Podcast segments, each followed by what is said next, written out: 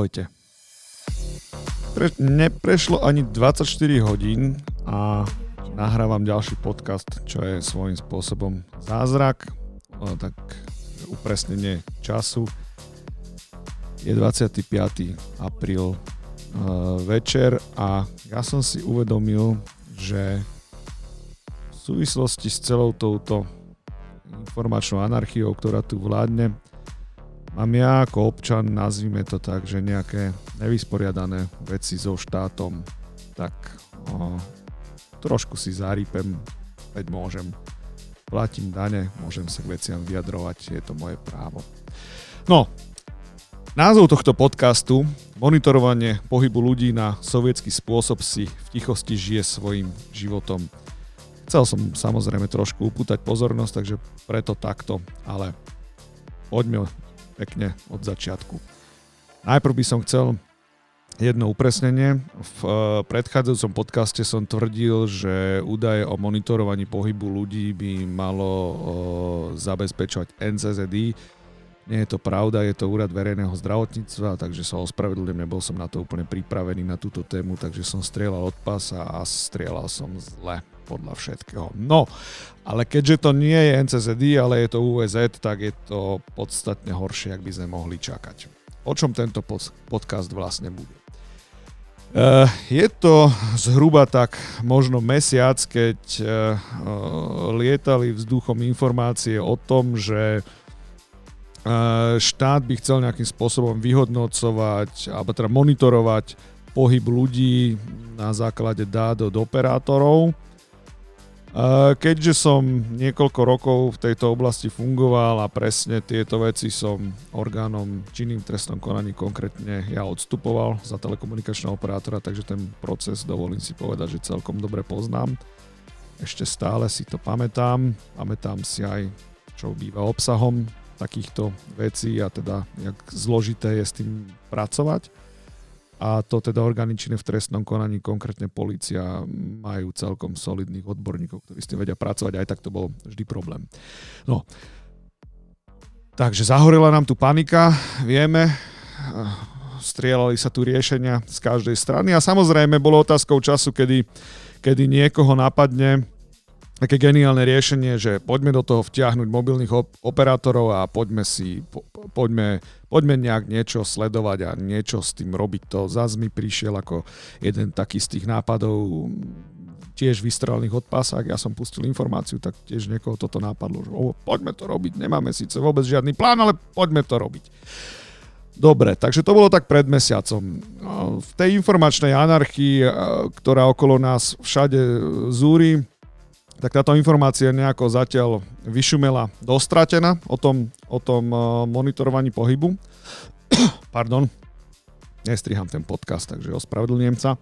Eh, čiže vyšumelo to niekam dostratená, ale na nešťastie ja som pred nejakým časom narazil na eh, podcast Aktualit, ktorý bol teda bol to podcast, ktorý sa volá Na rovinu. Je to, je to podcast, kde sa Marek Vagovič rozpráva s ľuďmi na nejaké témy a tento konkrétny podcast vyšiel 1.4.2020. A ten dátum je zaujímavý, ako Forby to bolo fajn, čo tam bolo, ale ono to vyzerá, že to bolo celé myslené vážne a bol tam rozhovor s ministrom vnútra, s pánom Romanom Mikulcom. Takže keď teda som nad tým celým rozmýšľal, že že idem, idem teda sa k veciam vyjadrovať a nech, nejak, si, nejak si vyrovnať teda svoje účty so štátom, tak že toto sa ma dotýka. A rozhodol som sa, že trošku podrobím nejakej také analýze a obohatím svojim názorom odpovede pána Romana Mikulca. Takže neviem, že či sa náhodou nedopúšťam nejakého porušovania autorských práv, ale mám tu nastrihané úrivky z rozhovoru, z relácie na rovinu. A ak to porušia autorské práva, tak sa ospravedlňujem a ak ma samozrejme redakcia Aktuality SK požiada, tak tento podcast stiahnem. Fakt neviem, ak je to s autorskými právami, ale dobre, skúsme sa teda na to pozrieť. Čiže Pozrime sa, pozrime sa na, na prvú zvukovú ukážku. Ľudia, ktorí, ktorým ide o zdravie aj tých, nielen seba, ale aj tých druhých, Predsa, mm, keď poviem to tak, no ja s tým osobne nemám problém, aby operátori alebo úrad verejného zdravotníctva vedel, kde sa môj telefón nachádza a či sa nachádza v blízkosti niekoho, kto by mohol byť pozitívne testovaný. No, pán minister s tým problém nemá. Fajn, ale ja s tým problém mám, mám s tým problém už z princípu. Eh, keďže si viem celkom dobre predstaviť, ako to, ako to celé asi bude vyzerať a prebiehať a, a čo sa s tým bude diať. Takže ja s tým naozaj problém mám, že, že zázraz niekto, keď už teda keď už to celoplošné, bezprecedentné sledovanie všetkých obyvateľov Slovenska bolo eh, nálezom ústavného súdu zrušené a boli vykonané zmeny v zákone o elektronických komunikáciách. Takže ja s tým mám problém že zas prišiel niekto pod zámienkou niečoho, jasné, zdravie, univerzálne zaklinadlo, univerzálna odpoveď dnes úplne na všetko, takže v mene zdravia sa kľudne všetci pozabíjajme. Čiže ja s tým, pán minister, problém celkom mám a takéto, takéto univerzálne zaklinadla, ja neviem, môže to fungovať na vystrašených a vystresovaných ľudí, ale to ja nie som. Na mňa celá táto záležitosť e, s, s týmto koronavírusom úplne takto nepôsobí, takže mm, nie, to, to, toto nie je dobrá odpoveď, skrátka. Pozrime sa na ďalšiu ukážku. Že to riziko potenciálneho možno zneužitia tu je. Stále. A, a riziko, riziko koronavírusu tu je tiež. A riziko toho, že my nevieme, akým spôsobom sa ten koronavírus bude šíriť, koľko ľudí to zasiahne, kto s kým môže prísť do kontaktu. A... Stačí, toto je strašné. To, toto sa fakt ako, toto sa nedalo počúvať. Celá ministrová odpoveď bola o tom, že veď máme tu koronavírus, nevieme, jak sa to bude chovať, koľko ľudí to zasiahne, koronavírus sem, koronavírus tam, žiadny rozumný argument, iba koronavírus. Takže zás posvieďme si na to trochu detálnejšie. Všetci sme sa, alebo teda všetci vieme, že máme tu niečo, čo už nejaký ten rok platí. Volá sa to, že GDPR. A pri GDPR je taká jedna vec, že volá sa to, že test proporcionality. Test proporcionality je o tom, kde si e, teda prevádzkovateľ musí vyhodnotiť, či údaje, osobné údaje dotknutých osob, ktoré chce spracovávať, sú v rovnováhe s jeho oprávnenými záujmami, záujmami ako prevádzkovateľ. Aby ste tomu rozumeli, skrátka, e, prevádzkovateľ naozaj môže, môže zbierať e, iba, iba také osobné údaje, ktoré sa kryjú s tým jeho oprávneným záujmom, takže nemal by vyberať niečo nad. A tie testy proporcionality, oni sú pomerne, pomerne také drsné a náročné a veľa prevádzkovateľov zostalo zaskočených, že, že skrátka nevydalo podľa testu proporcionality a dáta, ktoré by chceli vyberať, e, teda zbierať a spracovať, tak tie nemôžu, lebo, lebo je, jednoducho ich, ich rozsah je príliš, príliš veľký na ten jeho záujem. Ja viem, že to vysvetľujem tak, tak polodebilne, ale nepohybujem sa úplne v tejto téme už na 100%, takže pre, prepačte toto také nejaké koktanie, ale chcel som tým zhruba proste povedať to, že štát ka, e, každej, e, každému subjektu, ktorý spracoval osobné údaje, jednoducho prikazuje vykonať test proporcionality, aby si, aby si od, zistil, že či vôbec môže takéto osobné údaje spracovať.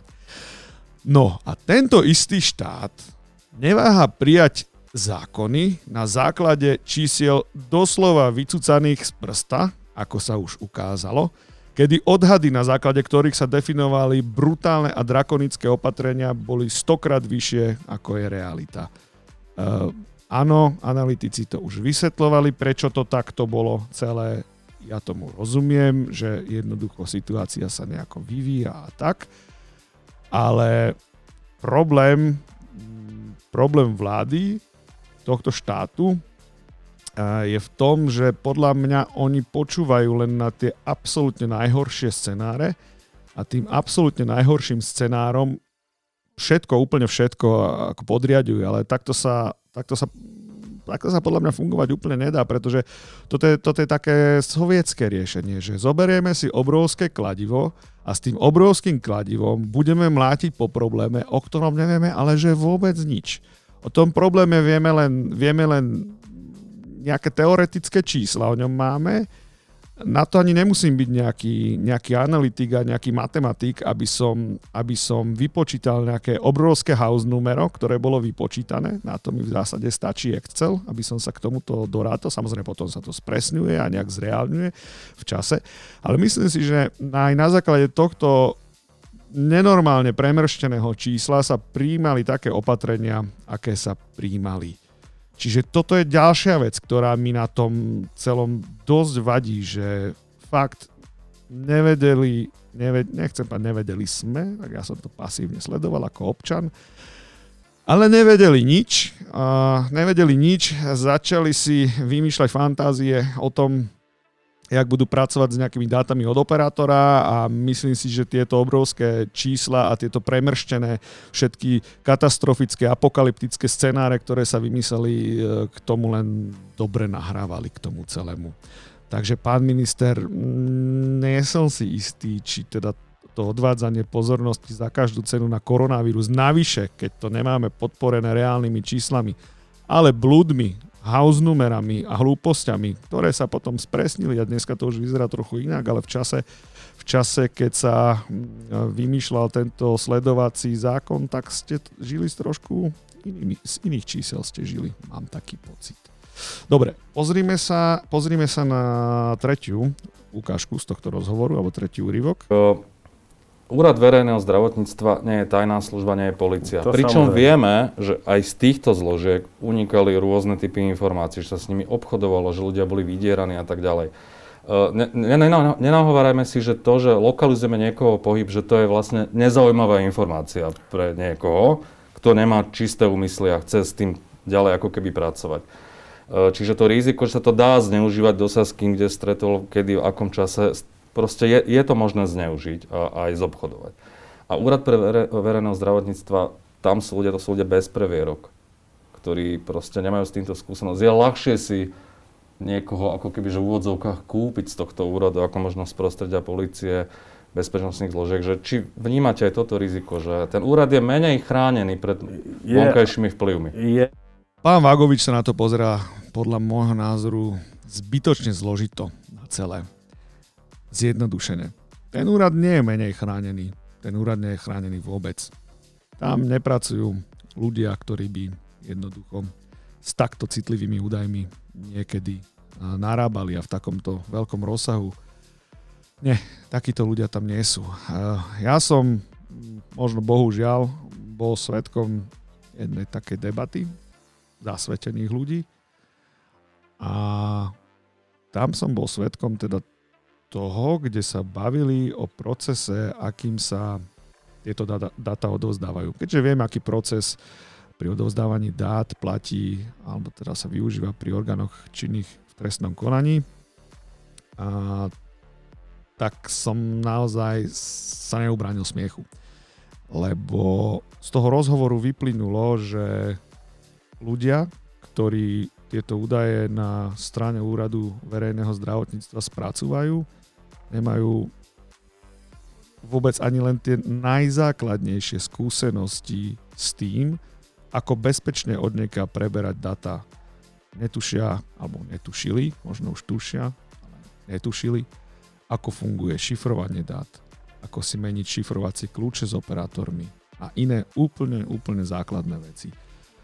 Takže znovu, ako pán Magovič tú otázku kládol logicky, ale zamýšľal sa nad tým veľmi komplikovane. Podľa môjho názoru na úrade verejného zdravotníctva nie je potrebné vôbec nikoho podplácať, pretože tam si stačí vymysleť dobrý sociálno-inžinierský útočný scenár a pre tie data si jednoducho osobne prísť. A myslím si, že toho potenciálneho útočníka by ponúkli ešte aj kávou, keby to celé bolo dobre spracované. A na konci toho by ani netušili, že o nejaké údaje prišli. Čiže to, že by niekto niekoho na úvezet podplácal, jasné, to je taký klasický slovenský scenár, taký proste klasika, ale vieme vymyslieť aj scenáre, ktoré sú podstatne sofistikovanejšie a nepotrebujete tam vôbec nikoho podplácať pretože keď raz niekde máte na striebornej tácke položené nejaké data bez akejkoľvek ochrany, tak získať ich odtiaľ je fakt len vecou kreativity toho útočníka. A verte mi, že sa to dá. Takže um, áno, UVZ nie je ani SIS, ani policajný zbor. Nie sú, neboli a nebudú pripravení na, na ochranu dát, ktoré sa im tam dostávajú a s ktorými budú pracovať. A toto ma desí možno, že zo všetkého najviac. Pozrime sa na štvrtý úrivok z tohto rozhovoru. A ja, viete, ja to, ja to tak pohovorím, že uh, podľa seba súdim teba. Viete, ja, ja, ja, to, ja to berem z pohľadu toho, že keď, keď sa nejdem stretávať s nejakými závadovými osobami, ale nejdem riešiť niečo zlé, tak ja predsa nemám problém to, aby v takejto krízovej situácii vedel dokonca aj úrad verejného zdravotníctva o tom, či sa ja stretnem s Marekom Vagovičom. Ja s tým problém mám. Čiže a, a nemám ani dôvod si myslieť, že by niekto z úradu verejného zdravotníctva takúto informáciu niekde mal zobchodovať, lebo jednak to ani nebude samozrejme možné pretože aj tí, tí, tí úradníci nebudú mať e, samozrejme tie údaje tak, aby ich mohli nejakým spôsobom ďalej používať. Čiže toto všetko bude samozrejme upravené a bude nejakým spôsobom chránené, tie dáta budú chránené, ale my sa tu bavíme, a ja to chápem do určitej miery práve preto, lebo ste to spomenuli, že v minulosti sú tu, boli tu také a, a doka, do, dochádzalo k obchodovaniu s informáciami. Asi tušíte, čo mi na tom celom nejako vadí, že, že v prvom rade sa im páči to z, uh, zľahčovanie podľa seba, súdim teba. Ako čo tým chcel pán minister povedať, že ako pán Vagovič rozmýšľa o kradnutí údajov, alebo neviem, to, to bolo také trošku mimo. Celý ten problém tak trochu bagatelizuje, ale je tam niečo oveľa dôležitejšie a to je to, že ten budúci čas, že bude to upravené bude to chránené všetko v budúcom čase, žiadne konkrétne opatrenia. Ja viem, že od toho rozhovoru už uplynulo ku dnešnému dňu 24 dní. Ja si to úplne uvedomujem, ale mám obavu, a moja skúsenosť to potvrdzuje, mám obavu, že keby ten rozhovor bol robený dnes a pýtali by sme sa tých ľudí dnes, tie, otázky, tie odpovede by boli vlastne rovnaké. Bude to upravené, bude to chránené, vlastne nemáme nič. Veď ako by sme aj mohli, keď e, nechce niekto tvrdiť, že UVZ v priebehu 24 dní si nahajrovalo špecialistov od sekuriťakov po dátových analytikov až, až neviem kde a, a zmenili sa na tú najsofistikovanejšiu jednoducho organizáciu a, a, ako si len viete predstaviť. No, proste, proste zlé. Takže to, čo som hovoril v reakcii na, na teda, ten, alebo v tom predchádzajúcom stupe, že stačí tam prísť a tie dáta si zobrať, myslím si, že, že to proste platí. Úplne to platí. Pozrime sa teda na, na ďalšiu ukážku. Máme tu krízovú situáciu a my tú krízovú situáciu musíme sa snažiť vyriešiť aj určitými neštandardnými riešeniami. Ja... Máme tu krízovú situáciu a tú krízovú situáciu musíme vyriešiť aj nejakými neštandardnými opatreniami. Uh, toto som už niekde počul. Pamätáte si na túto legendárnu hlášku? Rozkaz ten znel jasne. Nesmí projet za žádnou cenu.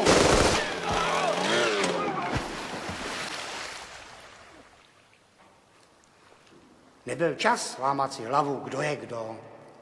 Nebyl čas lámať si hlavu, kto je kto. A ten čas není ani teraz. Máme tu koronavírus.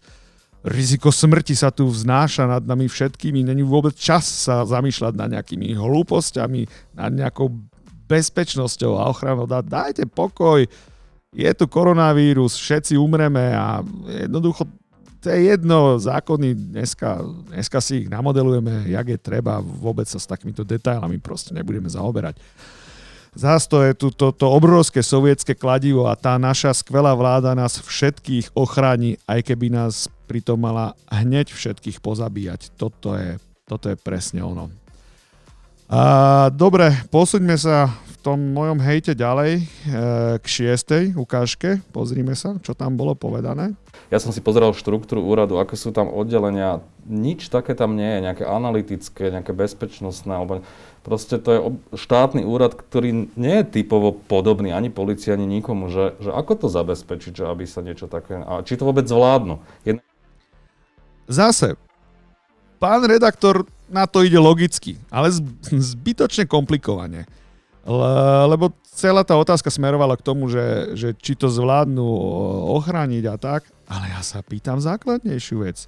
Že či to zvládnu ochrániť, toto celé mňa zaujíma, či vôbec vedia, čo s tým robiť. S týmito dátami. Jak som povedal úplne na začiatku, policajný zbor má svojich analytikov, takéto dáta od operátorov vlastne získavajú bežne pri pri vyšetrovaní a vedia s tým už títo, títo ľudia pracovať. Ale ten úrad verejného zdravotníctva, on presne ako redaktor povedal, nikdy na nič takéto neslúžil. Kto to bude robiť? S čím to budú tí ľudia robiť? A tu mám takú jednu obavu v tomto celom.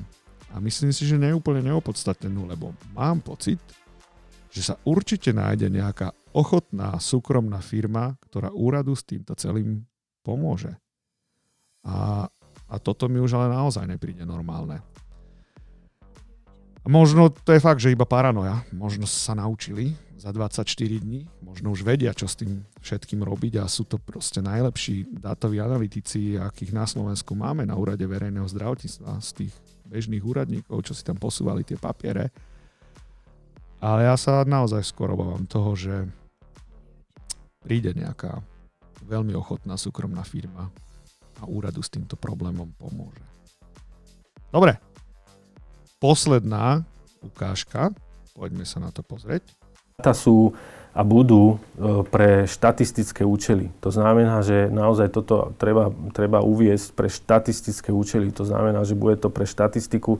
To znamená, že aj tí členovia vlády, samozrejme tak, sú teraz informovaní z, od hlavného hygienika alebo od predstaviteľa úradu verejného zdravotníctva o štatistických číslach, no tak možno budeme informovaní potom aj o tom, e, ale, ale to, to, to, Cieľom má byť naozaj tú štatistiku, aby sme vedeli, koľko mohlo byť, alebo koľko je tých pozitívnych, koľko mohlo byť ľudí, ktorí sú de facto ohrozenou skupinou, aby sme vedeli potom to testovanie, cieľenie targetovať na tie ďalšie skupiny. Čiže, no, ja nechcem byť neúctivý k pánovi ministrovi, ale ja si dovolím povedať, že klame.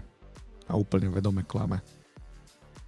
Lebo posúďte sami, Pán minister tvrdí, že sú to dáta, ktoré budú použité na štatistické účely. Avšak zákon, ktorý si schválili, hovorí o obsahu takýchto dát. A dáta budú obsahovať okrem iných vecí toto.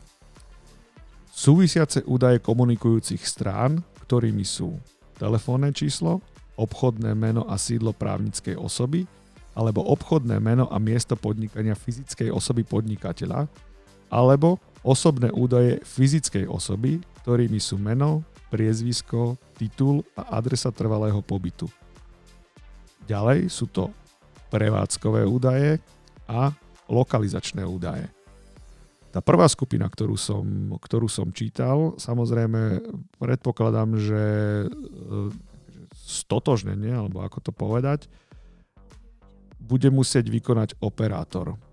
V bežnej praxi policajnom zbore je to trochu jednoduchšie, lebo policajný zbor tieto databázy vlastne má o, všetkých teda účastníkov a pre policajný zbor nie je vôbec žiadny problém, keď dostane prevádzkové lokalizačné údaje spárovať na základe identifikátorov s databázami, ktoré už majú. Takže tu si viem predstaviť dva scenáre buď to dostav, do, budú dostávať alebo dostávajú od operátorov all in one, všetko proste v jednom balíčku, alebo tie súvisiace údaje komunikujúcich strán im proste poskytne policajný zbor, lebo ich má, tie údaje. To nevidím vôbec žiadny problém. Takže v čom spočíva štatistickosť týchto údajov? Pozor, ja netvrdím, že sa s tým, alebo teda, že štát s týmito údajmi chce robiť nejakú naozaj že nekalú činnosť. ja si myslím, že štát s nimi nebude robiť vôbec nič, lebo s nimi nič vedieť nebude urobiť s týmito údajmi.